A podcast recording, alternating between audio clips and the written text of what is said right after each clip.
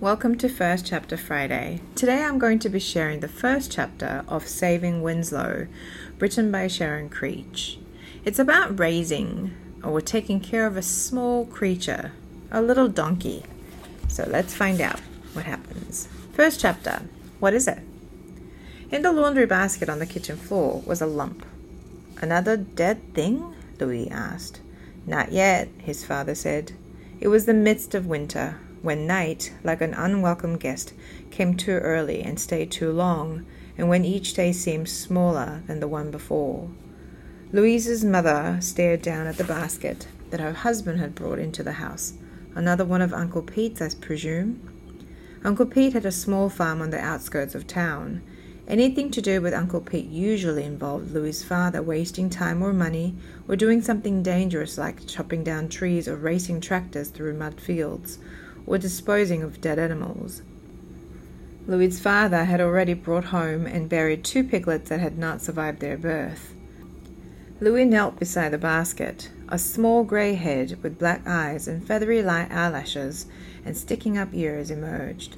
Attached to the head was a trembling thin body and four long spindly legs, all of it covered in splotchy grey fur scattered with brown freckles. It was not a dog or a cat. It was a pitiful looking thing, and it was gazing at Louie. He felt a sudden rush, as if the roof had peeled off the house and the sun had dived into every corner of the kitchen. A goat? he asked, kneeling beside the basket. No, a donkey, his father said. A mini donkey, born last night. A mini donkey. Louie's hand cupped the donkey's head, petting it gently. The donkey seemed too weak to move. Something wrong with it? The mother is sick. Can't take care of it. Poor mamma, Louie said.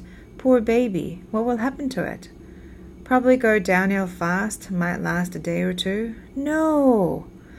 So, his mother said, why do you have the donkey?